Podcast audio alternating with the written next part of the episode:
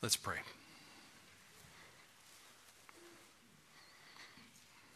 Precious Heavenly Father, we who are your children have just sang the words that we were once lost in the darkest night.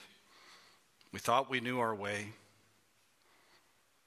The sin that promised joy led us instead to the grave.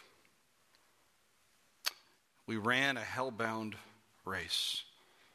We were indifferent to the cost. But you looked upon our helpless estate, and you led us to the cross. Hallelujah. Praise you, Lord. May these words not just be sung, but may we be thankful for the truths that are found in them that come from your word. Help us to hear your words this morning, recorded long ago and just as relevant today. Lord, may the words of my mouth and the meditation of our hearts be acceptable in your sight, we pray. Amen. So, on your bulletin, you will notice on the sermon notes page, which are two different pieces of paper that the main idea is not nothing. That simply means that I did not get it in in time, so it's 100% my fault. So let me give you the big idea in case you need to leave early. Hopefully you won't, but here it is. Two parts. So it's a two part main idea. My apologies, but it's important. Jesus was sustained by doing the will of the Father. So Jesus was sustained by doing the will of the Father. Some sow. Second part. Some sow. Some will reap. But God produces the growth, which is eternal life. Some sow, some reap, but God produces the growth, which is eternal life. So let us go back into the glorious book of John together and unpack this morning's sermon text. Last week, Matt preached so well, did he not? Praise God. Uh, what a blessing to be able to have a bench like we have, to be able to call from our elders and uh, also the staff of our church, and be able to have folks like Jeremy a couple weeks ago, three weeks ago, Praise God. I am so thankful for these men.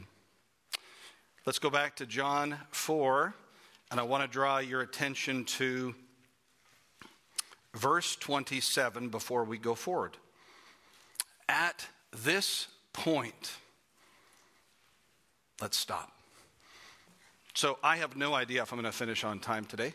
I will tell you this God, in his sovereignty and through his will, has changed my manuscript this morning, and that's okay. So I did not have this in what I sent to the elders yesterday, but I believe this is very important to this morning's text, and let me explain why. At this point, his disciples, these are Jesus' disciples, came to him. And they were amazed that he had been speaking with a woman, and yet no one said, What do you seek? Or why do you speak with her? Divine providence. In your bulletins outlines, I'd like you to word, write those two words divine providence. Think about this for a second. We have been in one of the longest narratives, in fact, the longest narrative in the entire Bible, that Jesus speaks to a woman. So here we are in verse 27, and there is something that has happened by divine providence at exactly the divine moment. Now, just to refresh your memories, if you haven't joined us on this three week journey so far, which will conclude next week, Lord willing. So, Jesus left Jerusalem, went up, heading up, and where did he go into? Samaria, to the town of Sychar. And lo and behold, he arrives at noon. And who shows up? The Samaritan woman. Why does she show up at noon? She's had five husbands. She's living with another man. She is shunned. She is ostracized. This is not the time of day when women collected water. But at the divine providential timing, Jesus shows up, and then what happens? He sends his disciples, how many of them? All of them, to the town. Now, the importance of this is really important you catch. He didn't need all of them to get the food, number one. Number two, Jews did not buy food from Samaritans. So Jesus didn't act like any other Jew. Jesus didn't talk like any other Jew. And he was not bound by the restrictions that were man imposed. And he sends all of his disciples into town. And he is now there at the well with the woman. Which well are we at? Jacob's well. And she shows up, and he starts to talk to her. Her reaction is, Why are you talking to me? Not only are you a man, but you're a Jew. Wow. So she is not used to this treatment, I promise you. Certainly not from someone who's a Jew, certainly not from someone that's a rabbi or a teacher. But he starts the conversation with her. And what does he do? Look down to verse 26. The woman says to him, I know the Messiah is coming who is called Christ. And when he comes, he will declare all things to who? Us. Jesus says to her, sorry, that was verse 25. Jesus says to her in verse 26, I who you speak to am he. This is one of the most shocking statements that's found in the book of John. Why? He has just declared his messiahship, not to Nicodemus, not at night, not to the Jewish leaders, not to the rabbis, not to the Pharisees, not to the Sadducees, to a woman, a Samaritan woman, an adulterous Samaritan woman, an outcast Samaritan woman, one on one at the well. And Jesus, with laser precision, tells her, I am the Messiah, hearkening back to Exodus. Notice at this point, verse 27. If the disciples came two seconds before this, they would have interrupted this conversation. And they had questions on their mind, which we'll see in a second. What were the questions? Why is he speaking to a woman? Doesn't he know? They don't voice their questions. But at this point, so I want you to think of divine providence. So they're in Sychar, they're shopping, and something has to happen, doesn't it? They have to be finished their shopping, they have to walk back, and then something has to happen to ignite them to go back into there, right? If they show up too early, they interrupt it. If they show up too late, they miss it. God is orchestrating thousands of details at every second of every life in this room. And you see them as coincidental, but they're providential. And at this moment in verse 27, we see his disciples just happened to show up. Really? And they were amazed, and they've been speaking with they've been speaking with the woman, yet no one said anything. Why do you seek? What do you seek? Or why do you speak with her? And the question that I ask of you this morning is why? Why didn't the disciples question the rabbi? Why did John put it in here if it was not important? It is important. So Jesus didn't treat women like the Jews treated women.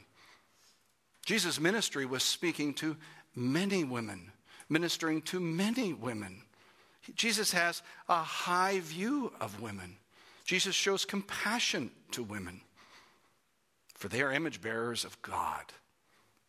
As you may recall from a former sermon of mine, Jewish men and rabbis used to close their eyes and they would walk, and sometimes they would even walk into walls. And sometimes their faces would be cut, or their hands would be cut, or their arms would be cut. And they would know that was a sign that they, as soon as they saw a woman, they would turn, and it was all external. The internal was not transformed. But here is Jesus not just entering into a conversation, but loving a woman that was not lovable. At this very point, at this very moment, they see Jesus. Jesus repeatedly welcomed women, listen to this, into his company. One time he was dining at a Pharisee's house when a sinful woman, remember, gate crashed. She wept at Jesus' feet. She wiped them with her hair. She kissed them. And then the Pharisees were appalled. If this man were a prophet, he would have known what sort of woman was this who was touching him. Luke 7, verse 39. When Jesus finally reached the sick 12 year old girl, she was dead. But it wasn't too late. Speaking in Aramaic, they shared their mother tongue, and Jesus said, Little girl, I say to you, arise.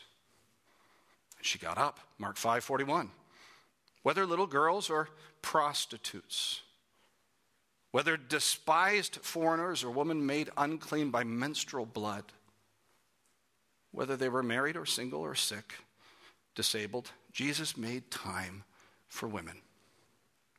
And he treated them with care. Jesus treated women differently. His mother, Mary Magdalene, the woman bent over for 18 years, the Syrophoenician, Mar- Mary, Martha, the widow with the two coins, and others.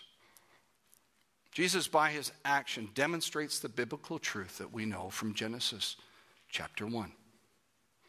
God created male and female in his image with equal value and with equal dignity with differing and complementary and honorable roles.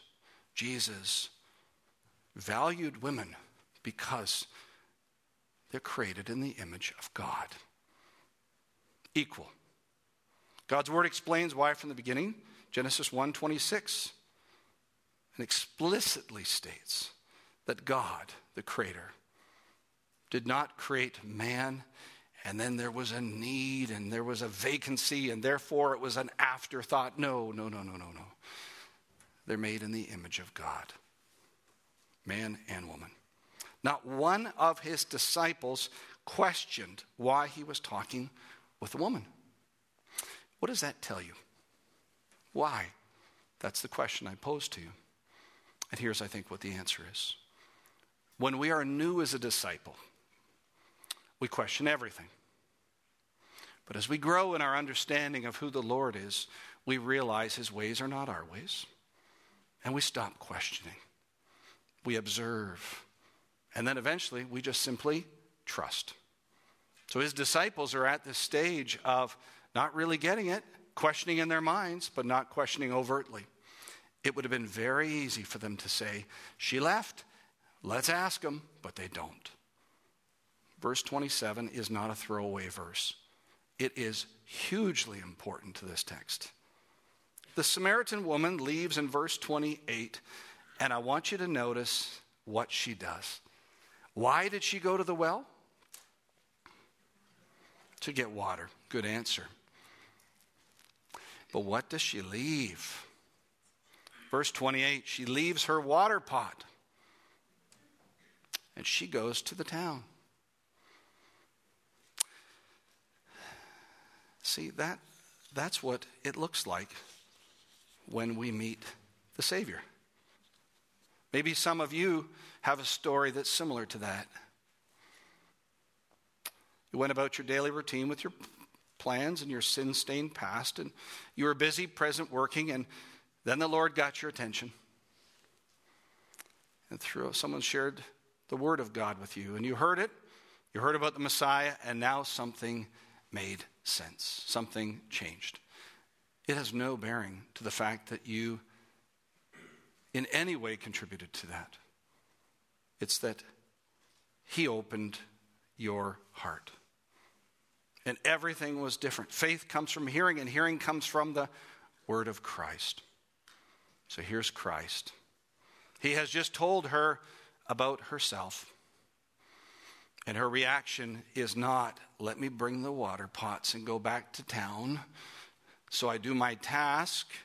It's I turn from the task and I run to the town to tell of others about what just happened. That's exactly what happens. So she leaves the jars. Isn't God's word amazing? It didn't have to include that detail, but it does. Left to ourselves, we are completely and utterly spiritually blind. Point one. Hence the point where I don't know where we'll get to today. Walking in spiritual blindness, verses 31 to 33 from this morning's text. I could not go forward without emphasizing that for you because that baton that's passing from Elder Matt to me is so important that we take and we don't just rush through this text. And those are not throwaway pieces, and we need to pay attention to them. Our spiritual blindness is a resultant of our inherited, sinful, corrupted nature from when? Childhood? Youth? From birth. Open your Bibles, if you will, and just look to one verse with me in the book of Psalms. So, Psalms, look to verse 51 and look down to verse 5. Psalm 51, verse 5. Context here is this is a psalm of David when Nathan the prophet came to him after he had gone into Bathsheba. Psalm 51, verse 5. Now, easily, easily, David could have said, That act that I have just done contributes to my iniquity in my sinful estate. But what does he say? Behold, I was brought forth in iniquity and in my in sin, my mother conceived me. God's word tells us that yes, we are sinners, everyone in this room and everyone online, and we are all sinners. No one is righteous, no, not one. But that is not from something that you have done exclusively. That's also a condition through your very birth. And so you have from Adam to the second Adam a condition that is a sin stained world. And it shows up again and again. But by the grace of God, in Ephesians 2 3, all people who were once sons of disobedience, Ephesians 2 5, and when we were dead in our trespasses, we were made alive with Christ by the grace of God. Does that stir your hearts this morning? I hope it does. By the grace of God. Jonathan Edwards adds to this the souls of natural men were so blinded that they see no beauty or excellency in Christ. They do not see his sufficiency. There's no beauty in the work of salvation by him. And as long as they remain thus blind, it is impossible that they should come close with Christ. Their heart will never be drawn to an unknown Savior. It is impossible that a man should love and freely choose and rejoice in that, in which he sees no excellency. But if your eyes were open to see the excellency of Christ and the work would be done, you would immediately believe in him and you would find your heart going after him. It is impossible to keep it back. And that's where the Samaritan woman is.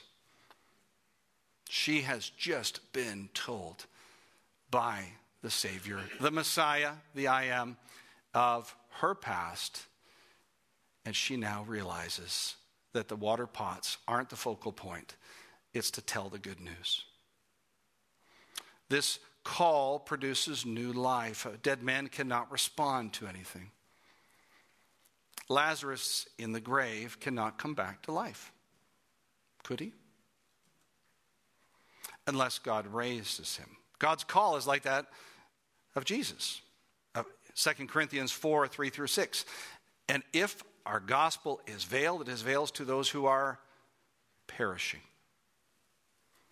In the case, the God of this world has blinded the minds of the unbelieving, so that they may not see the light of the gospel of the glory of Christ, who is in the image of God. For we do not preach ourselves, but Christ as Lord, and ourselves as bondservants for Jesus' sake. For God said, Light shines out of darkness. It is the one who has shone in our hearts to give the light of the knowledge of the glory of God in the face of Christ. So here we are in John. We're in John chapter 4. We've had bigger chunks of John recently, so some of you are encouraged. Maybe some of you want it slower. That's okay too. So, here in John are four glimpses of spiritual blindness. Some of you know John Piper. I love the enthusiasm that John Piper, the preacher, the author, has in God's Word. And he says there's four instances. John 2 19. Remember, destroy this temple and I will raise it up in how many days? Three days. But it took you 46 years to build it. How are you going to raise it up? How about John 3 3? Nicodemus, truly, truly I say, unless one is born again, he cannot see the kingdom of God.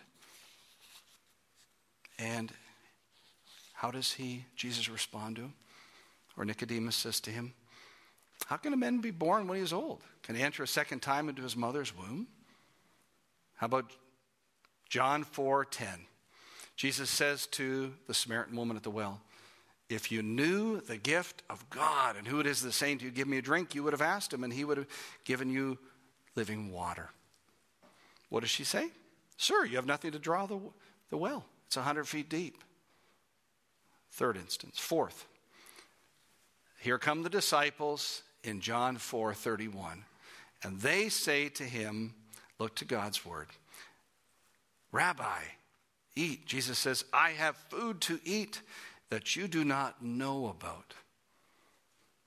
The disciples said to one another, What? Has anyone brought him a sandwich? Seriously. So they have just watched, they have just learned about the fact that the Samaritan woman, right? They haven't got they haven't caught up to this one yet, but they have heard about, I'm sure, this whole interaction with Nicodemus. These are the disciples. The temple, the repurposing of the temple from the physical building to what? His body, his resurrection.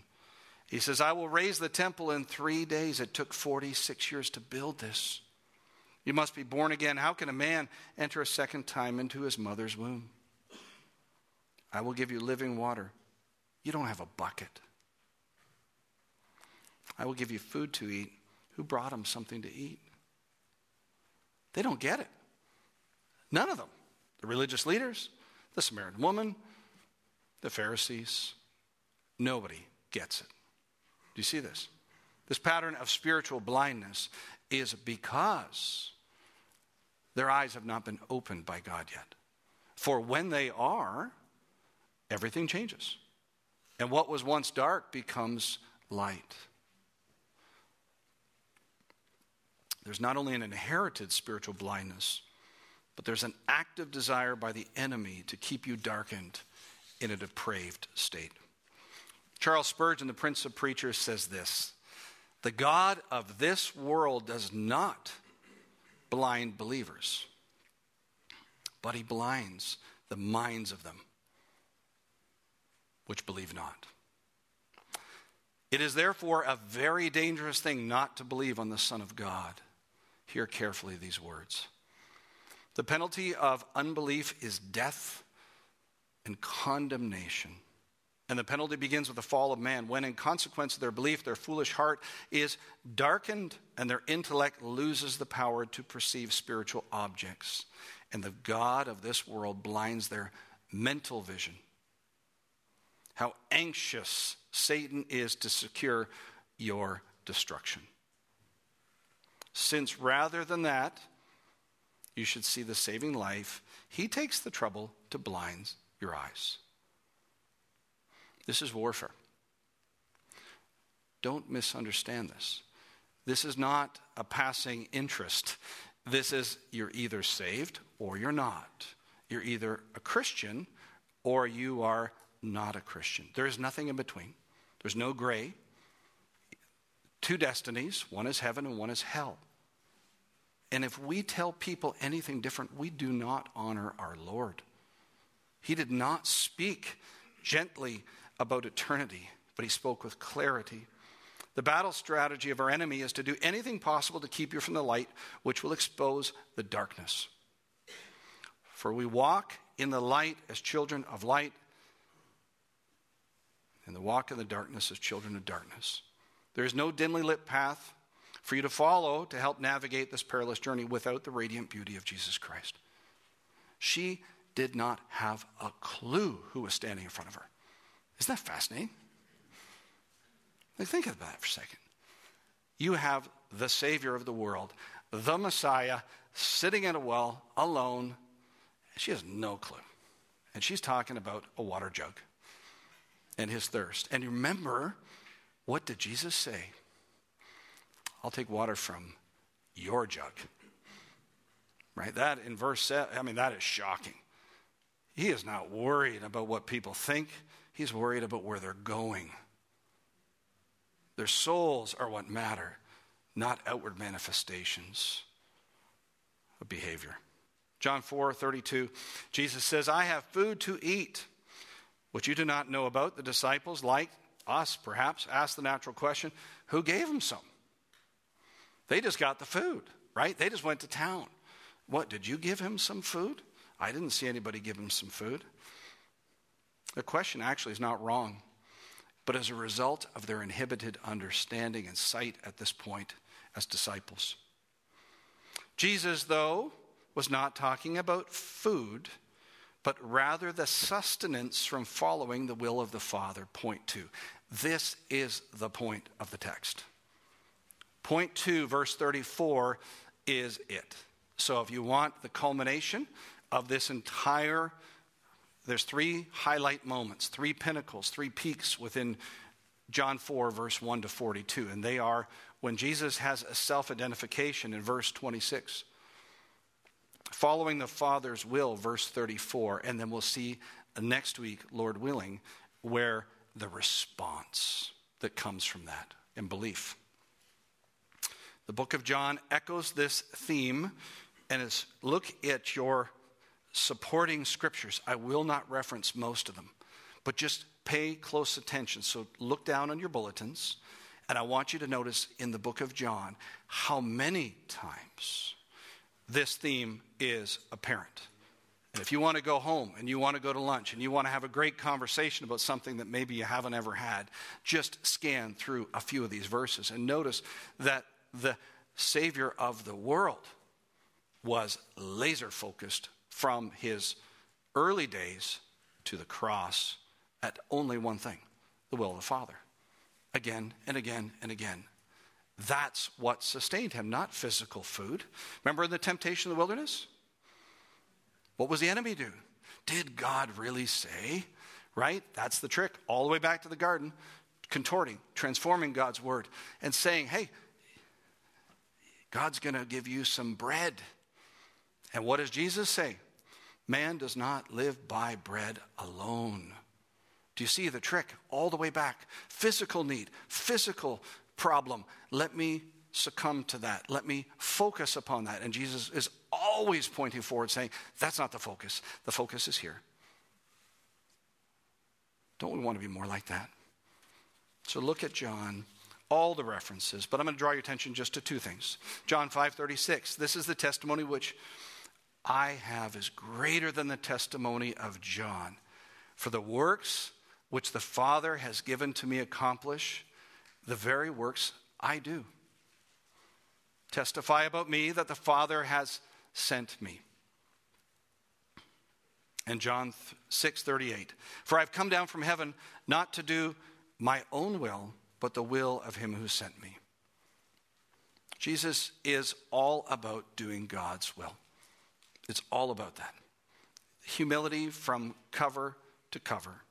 And D.A. Carson adds, and if you don't know who D.A. Carson is, uh, some of the books, well, all the books of the Bible have commentaries. These are people that write about the books of the Bible, that spend time analyzing the books of the Bible. And the single best commentary that exists, as far as I'm concerned, on the book of John is written by D.A. Carson. D.A. Carson is a scholar of epic proportions, a theologian, and a godly man. And I've had the chance to listen to him in, in, in various settings. And uh, this particular man has insights, particularly in the original languages, which are so helpful to me because often I'm so inept compared to them. But he adds this comment For there is greater sustenance and satisfaction for Jesus in performing the will of God than in any food the disciples could offer him. Indeed, all of Jesus' ministry is nothing other than submission to and performance of the will of him who sent him. It's all about the Father's will. Food, particularly bread. Now, you may not know this, but in our culture, pop quiz, what percentage of America do you think actually are farmers? Less than 13? How about 2%? So 2% of America feed 98% of us. Isn't that amazing? In this time and age, in this day and age, 80 to 90% of people did farming. So, what does the master storyteller do? he doesn't just use any analogy for comparative reasons, he uses the one that everybody understands. Food, and particularly bread, is used how many times in the Bible? 492 times from cover to cover. This is a daily need. It's not like us where we go and I go to the fridge and I open it and go, Is there mold on it? I don't know. My wife goes, It's still safe to eat. And I go, Come on, I'm not sure I buy it. It's, it's expired a week ago. That's not what their life is like. Or maybe you're like me, right? So you're looking at it suspiciously. This was a daily need. So what do they do? They spent time every day going to get water. They're not pressing their fridge and going, my filter needs to change. No, this is a daily need for water and for bread.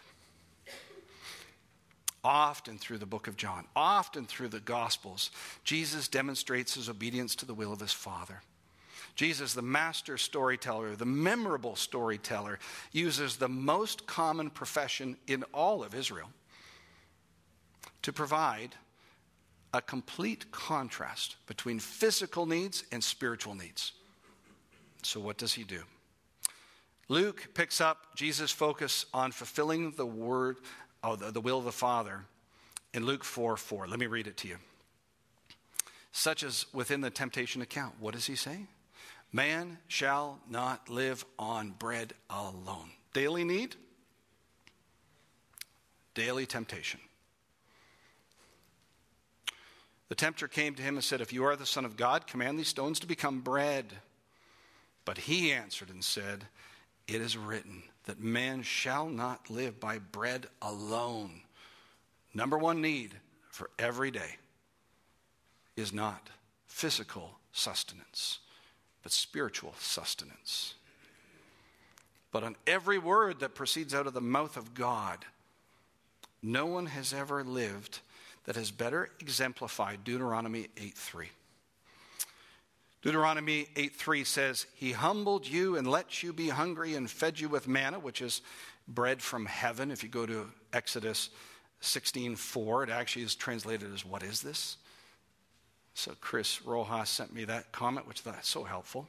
This manna back to Deuteronomy 8:3, which you did not know about, nor did your fathers know, that he might make you understand that man does not live by bread alone, but man lives by proceed everything that proceeds out of the mouth of the Lord. John 4 34 echoes these Old Testament words. Originally, this was spoke by Moses to Israel. But what does Jesus do? He takes all the way back in the Old Testament and he just goes, Here I am. Guess what? This is what they actually mean. My food, Jesus says in John 4 34, is to do the will of him who sent me and to accomplish his work. It's all about the will of the Father. They had no idea back in the day that that was going to be picked up by the Savior of the world, the Messiah, and now transported from this to this and applied in this way. But God's word is a beautiful dot to dot mosaic. And when it comes together, it completes a picture that only God, through his divine providential will, could do. And he sent me, God the Father is with me, says Jesus. He has not left me alone, for I always do the things that are pleasing to him. John 8 29. Jesus' life is life because he gives life. God gave life, us eternal life. And this is life, what? His Son. Whoever has the Son has life. 1 John 5 11. Do you get it? They're thinking, we need the bread, we need the water to sustain our life. And Jesus goes, no, no, no, no. You don't get it. You may have longer years, but you're still dying. You're going to be without God eternally and perishing unless you have the Son, who is life.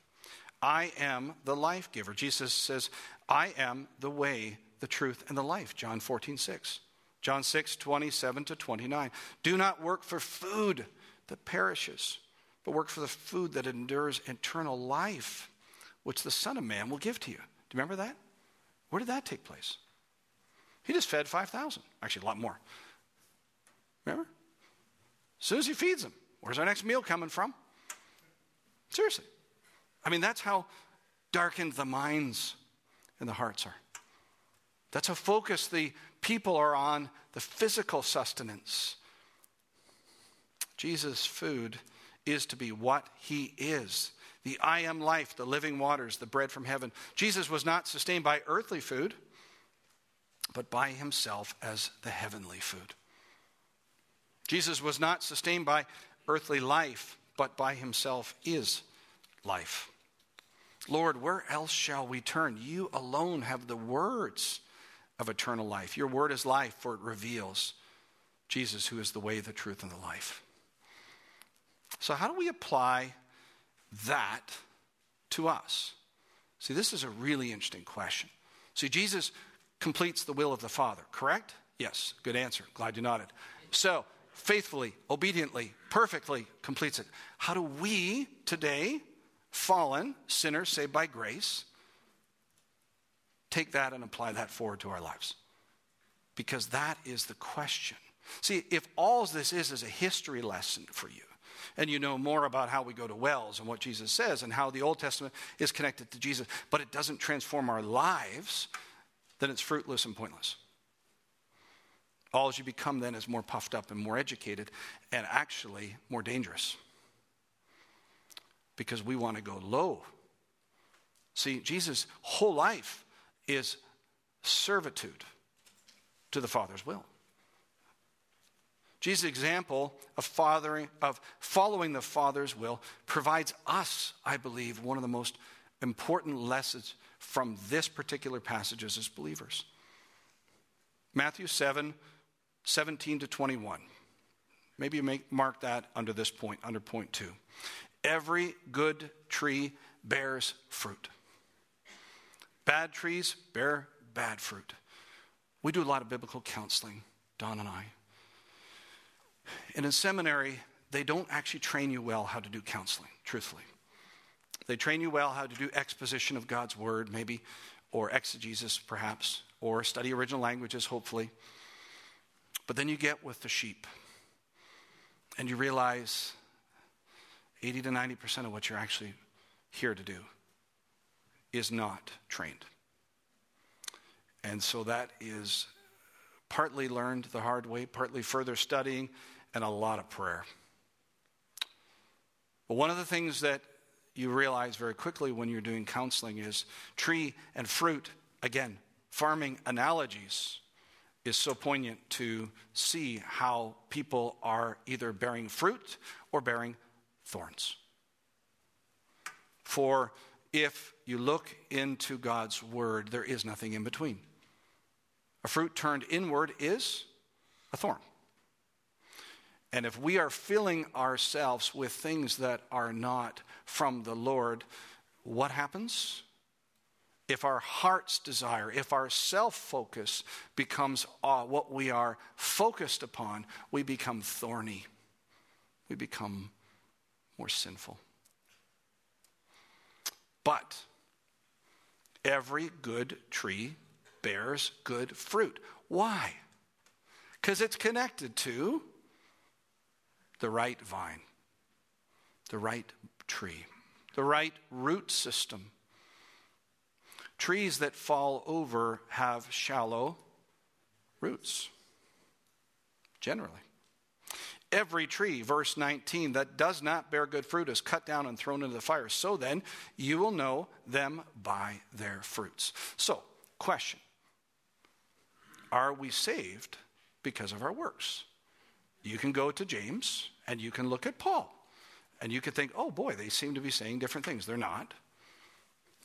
But everybody that is saved will bear good fruit. In other words, our outflowing, our works are a byproduct of our position. Not everyone who says to me, Lord, Lord, will enter the kingdom of heaven. Does that not cause you to fear? One verse in all the Bible that I tremble at more than any is Matthew 7, verse 21. Not everyone who says to me, Lord, Lord, will enter the kingdom of heaven, but he who does the will of who? My Father. Do you get what he's saying? He exists to do the will of the Father. We, as Christians, exist to do the will of the Father. There's the point. Who is in heaven will enter. Obedience to the Father's will does not earn our salvation, for we are saved by grace through faith alone.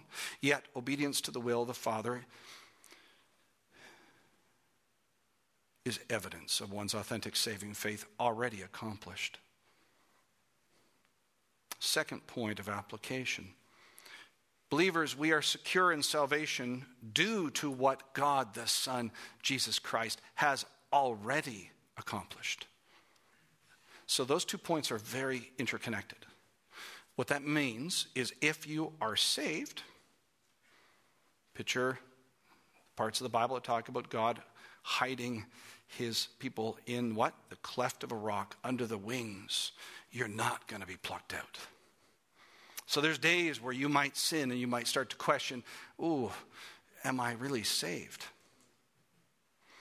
If we are saved, we are saved by faith alone, by grace alone, in Christ alone. It's not your doing, it's His.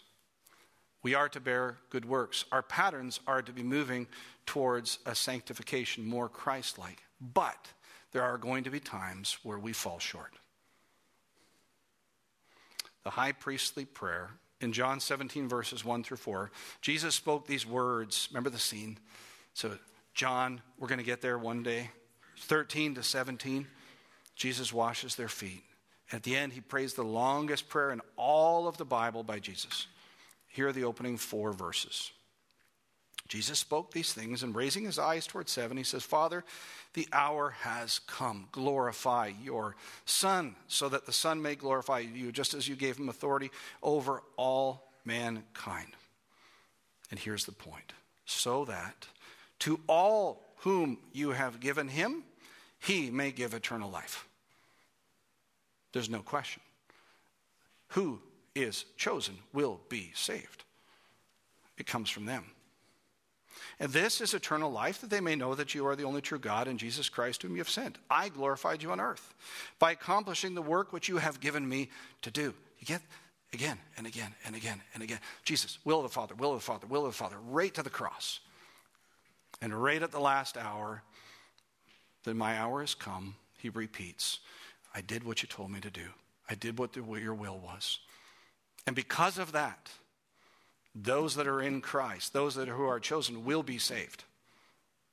So there's a security that comes from his work. 2 Timothy 2, verses 11 to 13. If we have died with him, we also live with him. This saying is trustworthy and true. For if we endure, we also reign with him. And if we deny him, he also will deny us. If we are faithless, he will remain faithful. So the fact that you fall short, the fact that I fall short, the fact that I sin does not in any way jeopardize who our Savior is. That does not mean faithful to us. If we are faithless, he remains faithful to himself, for he cannot deny himself. If you don't have faith, his faithfulness does not commit himself to save you. Hear that. If you are without faith, your parents' faith isn't going to save you, your actions aren't going to save you. Saying the words in a prayer when you're 13 and living a life that's going to hell isn't going to save you. I would actually really misserve you by saying that differently. Some people say, oh, you know, one of the things that was heartbreaking for me was watching people in our family who years ago passed away were holding out hope because of prayers that happened 30, 40 years ago. Said, no, no, no, I think they're saved because they said that there, but their life looked dramatically different here. God's word is very clear. Every tree bears good fruit. Mark 13 13. You will be hated for my name's sake, but the one who endures will be saved. Once again, the finishing the race well, enduring does not earn or merit our salvation, but is evidential of authentic faith. That's what I want you to say. Someone says to you, Do I know I'm saved? Fruit does not earn it, but fruit is evidence of it. For real faith is active, it's obedient. Genuine faith is not a spectator sport, but we're all involved in the Great Commission until Jesus returns. So, point three we need to labor for the harvest. Do not say there are yet four months in verse 35, and then comes the harvest. Maybe some of you grew up near farms. I grew up in Toronto, Canada. Let me tell you, not a lot of farms okay? But just kind of north of our city, we'd go in the fall and we'd pick maybe a pumpkin or we'd go to that and do a hay ride or go to that kind of thing. Maybe some of you know what I'm talking about. And I'd feel like a farmer for about 12 minutes, right? Maybe even get a piece of hay on my teeth. So in Israel, the farming process began around the month November or December. It was a staggered sowing season over a period of about four months. And you know when it culminated? At this festival of Passover. Today, we are so far from the farming community that sometimes we read these and we can't really understand. But for them, when Jesus talks about this period of time and this harvesting that's coming in the residual of this passage, uh, they understood immediately what he meant. Jesus here actually extends this agricultural metaphor in two directions. Look down to verse 36 as we near the finish line. Already he who reaps is receiving wages, and he who is gathering fruit for life eternal, so that he who sows and he who reaps may rejoice together. What is Jesus saying? Jesus is actually taking an eschatological promise. That's a big term. That's kind of saying, hey, look at the Old Testament. It's pointing forward to the new. This is where it's kind of saying, here's how it's going to be fulfilled. And it comes from the book of Amos 9:13. Behold, the days are coming, declares the Lord, where the plowman will overtake the reaper, and the treader of grapes he who sows seed. When the mountains will drip sweet wine, and all the hills will be dissolved. For this case is true. One sows, and another reaps. I sent you to reap for that which you have not labored. Others have labored, and you have entered into their labored. Jesus here is taking an Old Testament statement, and now he's applying it to his disciples. Now, there's differing views as to what Jesus actually means, and I'm not 100% sure, but I have a, I have a, I have a bias. So, are the disciples that are coming back from Sychar to the well seeing the woman. And then the town people are coming out next week. Is that the harvest that he's referencing? And it's entirely possible that it is. For Jesus is the one that all of the work has just been attributed to nothing they've done. And traditionally, this harvest season, which generally there's seeds planted, and God causes the growth, and that takes time. But from an eschatological perspective, you have the Savior of the world now showing up. And so the time between A and B has gone like this in some cases. And I think Jesus is showing his disciples and us today that the beginning of those days, the I am Messiah, the beginning of the messianic age, has begun.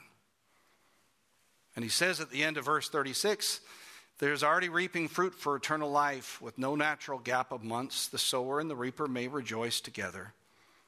And what he's doing here is collapsing the sowing and the reaping into one event so the joy is a foretaste of what Amos saw. Second part, I think he's doing it prepares for others to sowers than Jesus. Verse 37 For in this case, the saying is true one sows and another reaps. I sent you to reap for which you have not labored. Others have labored and entered into their labor. This might be hearkening back to what John the Baptist said. Remember, I said there's different views. This could be some of the work that John the Baptist and all of that planting is coming to fruition. But I think the better and the more contextually accurate application here is exactly what's just happened at the well. And I think what's happening is these people that have now been told about Jesus by this woman at the well, that are now coming to the well, is a harvest that no one even thought was harvestable. So in verse 37, is the true to this situation. Jesus sent his disciples to reap which they have not worked for. And verse 38 expands to include the purpose of his calling. And here's how we conclude today. How do we apply our labor from a 2,000 year old story to the Church of the Canyons? So, this is, I think, the most important point for us to walk away with. Second to verse 34. Our church has, in the last year, if I think through what we've done to share the good news of Jesus Christ, we've handed out flyers door to door. I've been part of that. Invited people to the church under the oaks, if I remember the name of it correctly. We have printed out Christmas things. We handed out missional bakeware. Um, I've seen and I've talked to some of your neighbors that have come to the church. Praise the Lord. I've even met people from Brazilian Jiu Jitsu who did not attack me. So thank you. These are good first steps, but they're not done. We have much work to do as a church. This church should be filled and overflowing because of who we preach. Prayer, number one. Are you praying for the lost? It's truly lost in your family, lost in your neighborhoods, lost that should be here. Often we think our works are going to yield results. It has nothing to do with our works, it's 100% our dependence on Christ, on the Lord, on the Holy Spirit. Prayer. I'd like to talk to our leadership in time about doing an evangelism course. On March 10th, you'll see, and perhaps even before that, that we are talking about things like an outreach ministry within our church. More to come. Are we burdened for the lost in our community, our city, and our beyond and beyond? The goal is not salvation, the goal is our faithful proclamation. So, are we proclaiming Christ? Not sending a little link but praying for the lost, inviting the lost, persistent for the lost. The Lord calls his disciples to the work of evangelism, and it contains rewards. Fruit brings eternal joy. And here's the last point to the sermon. When we're busy laboring for the Lord, we're joyous in our labor. When we have purpose for God that transcends our busy weeks, we share in the joy of sinners coming to saving faith through no means of our own. Is there any greater joy than that? Seriously. In my Bible at home, one of my Bibles, actually it's upstairs, are written the words when Olivia came to saving faith. they, that Bible is so precious to me, you have no idea. Because the night she did it, she signed it, she dated it, and I watched her mom discipling her, and we prayed for her. What a joy. We don't contribute to her faith in any meaningful way. The Lord did not need us, but He uses us. Isn't that a divine mystery? Some of you have lost children. Continue to pray for them. Continue to be bold. Share. One of the things that I am so encouraged is when I hear of some people in our church sharing sermon texts, sharing scripture with their family consistently and praying for them. Be prayer warriors. People come to Christ when we share the gospel. Romans 10 14. How will they call on him who they have not believed and who have not heard? If there's joy in heaven over a sinner coming to faith, how much joy should our lives be when a sinner comes to faith? We praise God for providing spiritual sight. We praise God for providing clear direction through His Word on how to follow His will. And we praise God for laboring and allowing us to labor in the sharing of the seeds of faith. Jesus was sustained by doing the will of the Father. So should we be. Some reap, some will sow, but God produces growth. And let me conclude with these words from 1600 years ago from Augustine. You are ever active, yet you are always at rest. You are gathering all things to yourself, though you suffer no need. You grieve for wrong, you suffer no pain. You can be angry and yet serene. Your words are varied, but your purpose is one and the same. You welcome those who come to you, though you never lost them. You are never in need, and you are glad to gain. Never covetous, yet exact return for the, your gifts. You release us from our debts, but you lose nothing thereby. You are my God, my life, my holy delight. But is this enough to say to you? Can any man say enough when he speaks of you? Listen to his warning at the end. Yet woe betide those who are silent about you. Let's pray. Father, that warning at the end is something that we need to take to heart today as a church. For those that are in Christ, we have displayed your love displayed. You have suffered in our place. You have bore the wrath that was reserved for us. And now all we know is your grace. Lord, would our lives be yours alone, so that all might see that the strength that we exhibit to follow your commands could never come from any one of us. Father, use our ransom lives in any way you choose. And let our song forever be that our only boast